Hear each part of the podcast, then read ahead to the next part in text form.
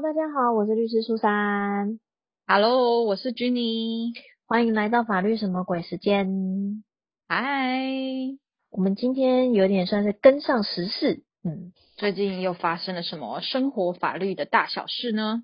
哎、我觉得这个真的是很常遇到、哎，就是，呃，我不知道你有没有曾经在比如说车站，或是捷运站，或者甚至是捷运周边被人家借过钱。有啊，就说什么买买票，然后买客运差一点钱这样子。对对对对对对对，其实还蛮常被遇到吧，就是什么借个五块、十块或五十块之类的。对我还有碰过那种说他又有卡没钱，然后想要跟你借一百存进去这样子，你跟他说我可以借你十块，硬币也可以加值。对啊，可以啊。我现在常，我现在常常就是收集一堆零钱，然后就到捷运站，然后去投投投。但好像有一个零钱的上限吧，然后他常常会去给他投满。要减轻一点零钱的负担。对就是但今天这嗯个车站借钱事件，为什么大家都这么有共鸣呢？就是大家都碰到了。哦，对啊，就是因为我们其实常常遇到这种啊，其实有时候我们也都会思考说，啊，你是真的缺钱吗？还是说，就是我觉我觉得现在人就是怎么讲，有时候想做善事，但是就会开始有点怀疑吗？还是猜忌吗？要怎么讲？就是因为现在人真的是不是像以前这么单纯。以前如果说可能在个民国四五十年代，人家跟你说我真的缺五块钱搭车，我觉得大家都会相信。可是，在现在这个年代呢，你就跟你跟他讲说我缺五块钱搭车，大家可能会觉得嗯，真的吗之类的，对吧？哎，就是因为金额很小，大家就想说算了，或者是就当做就是想说算了，反正就当做我掉了也没关系，就是那种五块十块，你都会觉得真的掉，你也不会觉得真的很难过或是什么。哎，那今天就来讲讲，在这个社会事件里面，到底有没有什么法律责任吧？哦，其实就是因为其其实是最近吧，有一则新闻就讲到说，有一名常常在车站借钱的人，就是他有一天就被依照诈欺罪逮捕了。就被发现他其实并没有要坐车，是吧？对，就是他好像常常会以比如说什么要奔上搭车啊，然后就可能钱不够啊，或者就跟路人借钱。那他既然要奔上搭车，他当然就是就可能也不会还你啦。然后呢，事实上他也的确没有奔上搭车这件事情。然后他两个月一共借到了约六万块哦，强哎、是不是？你看很厉害诶，就是 六万块诶，就是两个月六万，那差不多就是一个月平均薪资是三万诶。哇！而且他没有任何的任何的怎么讲，税劳健对要缴，对对对对 对，就是你看，像我们现在就是，如果你领两万多薪水，你也可能还要被扣劳健保啊，还有税要缴。六趴，对，然后你看他就是借了，就是平均一个月三万块，他也不用缴这些东西，然后你的所得清单还没有哦，说不定你还可以去申请低收入户之类的。这种被动收入啊，强啊，超强的啊！但是因为他这个行为其实就是有涉犯诈欺嘛，因为我们所谓诈欺就是你要用诈术去骗人，让人家相信你讲的这些话真的是真的，然后就是有一种错误的认知，然后就是把他的钱啊或者是什么就是给你，然后造成他自己有损害这样。嗯，对啊，那他事实上他真的也没有奔丧啊，然后他说不定也根本就没有搭车，但是他讲这样的话，就让你相信了这样一件事情，那你是不是就有被骗？你可能就有陷于一个错误了，所以你就把钱借给他了。对你就是不管他那个奔丧的理由是不是真的，你就觉得他还是没钱搭车，你就把钱给他了，也是一种错误啊，因为这人根本就没有要搭车。对，然后呢，在这个时候呢，你就造成了你财产上的损害。虽然这个财产损害其实没有很多，或许才五块、十块，甚至顶多一百这样子而已，但是的确你就是有财产上的损害，因为他也不可能还你。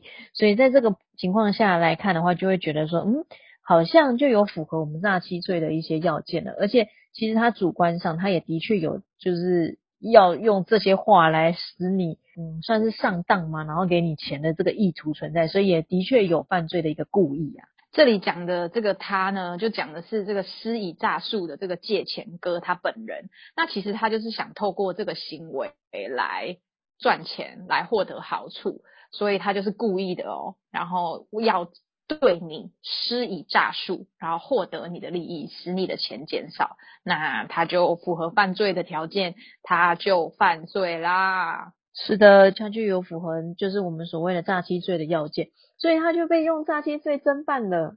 哎，可是我也很好奇，到底如何被逮捕？就是他可能哎，因为好像这这算犯罪心理学嘛，就是有些人他会习惯性的在同一个区域，然后不断的就是在那边犯罪，他可能觉得就是不会被发现，或者是怎么样，或是熟悉这个地点这样，他的犯罪的地点就对了。对啊，对啊，对啊，就是可能有熟悉感吧，而且因为他可能就觉得这边人比较善良，就因为像像我记得我以前做活动的时候，我们有时候会那种就是 show girl 或者什么，就是要穿漂漂亮亮的发传单嘛，我们也都会说哪一区的人比较好啊，他会愿意拿传单啊，哪一区的人很冷漠之类什么，所以我觉得可能他某种程度也是就是有这样的分别吧，他就知道哪一区的人比较会借他钱，他就找了一区善良助人的区。对，没错，然后就是可能就一直在那边，就是不断的借钱这样子，然后也因为这样，或许他也就是一直获得不错丰盛的，就是报酬。然后他被逮捕的话，因为是符合诈欺罪的条件，就被法办啦。是的，没有错。那诈欺罪罚的重不重啊？其实我觉得还好诶，而且假设他如果又没有前科的话，其实基本上。不会判太重，可是他可能会被强制要求要工作嘛，因为他就是游手好闲、无所事事啊，然后用这种方式然后获得利益，他有可能会被要求要强。其实大家也是想要制止这种不当的歪风啊，没错，心态非常的可疑，但是好像真的蛮多的，因为以前刚开始好像没有很多，但是后来好像越来越多，然后像像有些什么车站、捷运站都会有固定卡，就对啊。车站、捷运站真的好累哦，爱心比的也很多，那个办笔办什么展览的也很多，这样子。而且像以前啊，就是那个什么府中捷运站那边呢，以前大概只有一两个乞丐，就是要钱乞丐。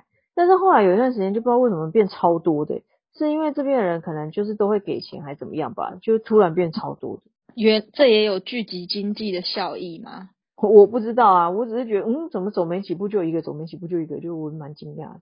嗯，这世道不容易，因为关于像这种施以诈术的啊，真的是都都找了很多情境，让大家就是陷于错误，然后借他们钱。因为我们为了今天要讲这集，我也去做了一些功课，然后看到最近居然还有一个在社区周围诈骗的，他也是去跟社区周围的店家说啊，我就住在这里，但是下来倒个垃圾就忘了带钱跟手机还有钥匙了，然后现在上不去，可以跟你借钱让我开锁吗？然后就在附近借了很多钱这样子。啊，我觉得这些人很差劲诶，不然就借他手机打个电话就好了。唉。对不对？就是关于这种，就是就在家里附近，然后进不了家里的经验，我们都知道有多着急，多多觉得就是多多操心这样子，觉得无助。对对，但是却被拿来当做骗术，真的是啊，想要帮助街坊的那种心哦，大家现在都会有所防备啊。所以他是不是也锁定了某一个社区？就是他有地区性。对，就是受害的店家，他们就调入了监视器嘛。然后也找到这个人的长相了，结果一问之下才发现，哇，周围的人都被他要过一轮。天哪，好意思哎！我想接下来就会像我们刚刚说的一样，他如果。就是开始又换了一个区域，就是施行诈术的时候，希望可以被逮捕，好制止他这种歪风。其实，因为我觉得有时候也有一点点算是小小的无奈吧。因为如果说，其实你看他每次借的金额都不大的话，其实你去警局要报案的时候，警方也会觉得你那金额那么小，那就不太想受理。哎，可是你想想，那个车站借钱哥都可以。借到两个月六万了，那如果这种一次三五百的啊，是不是也太好赚了啊？对啊，可是我觉得就是，嗯，因为因为我觉得就是有些人他就会觉得说那种呃受骗骗取的那种利益不大，他就会觉得说大家应该就不会怎么样。那事实上，嗯，我当然我觉得警察的人力也是有限呐，所以可能也。